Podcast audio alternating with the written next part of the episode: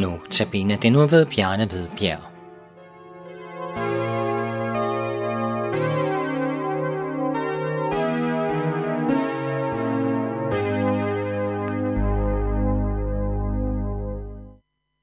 Jeg har for nylig understreget en sætning i min bibel.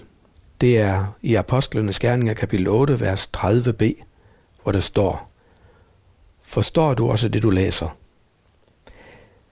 Det er en af de til stadighed udfordrende sætninger. Jeg var ikke så skrab i skolens dansk undervisning, men grunden til mange af de ting, jeg siden har arbejdet med, blev lært dengang.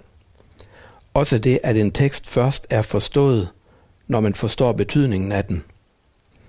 Teksten sættes ind i en sammenhæng, hvor den giver mening. Måske kan du huske, hvad apostlenes gerninger handler om. Fra vers 26 er det om Filip og den etiopiske hofmand. Etiopiens dronnings fornemmeste hofmand, Kandaka, som forvaltede alle hendes skatte. Landet Etiopien, som omtales af cirka det samme landområde i Afrika, som endnu kendes under navnet Etiopien. Et land, som har frugtbar jord, og hvor der i jorden findes mange skatte, ædle metaller osv., osv., som i denne periode blev omsat sådan, at dronningens skatte var imponerende. Det var ikke en hofmand, der skulle hjem i en lerhytte, men til et slot. Det var en veludrustet og veluddannet mand, som havde tjenere og slaver med på en sådan rejse. Disciplen Philip i Jerusalem havde ladet sig forvandle af Gud og hørte Guds kalden på ham. Bryd op og gå mod Gaza. Den vej er øde.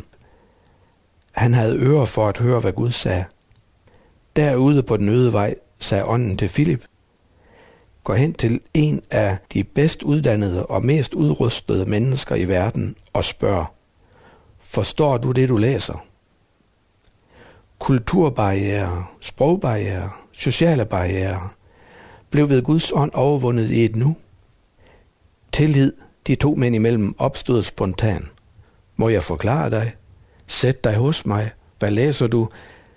Nej, men jeg har jo ingen til at forklare mig sammenhængen i dette. Måske har Philip så sagt følgende.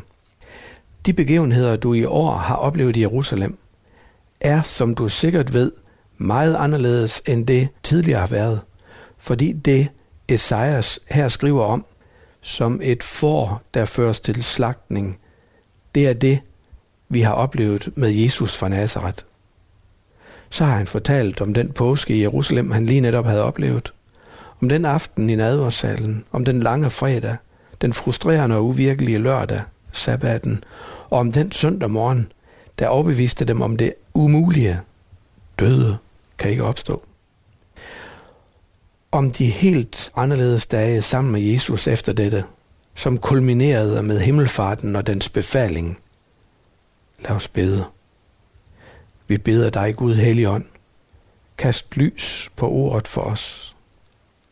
Amen.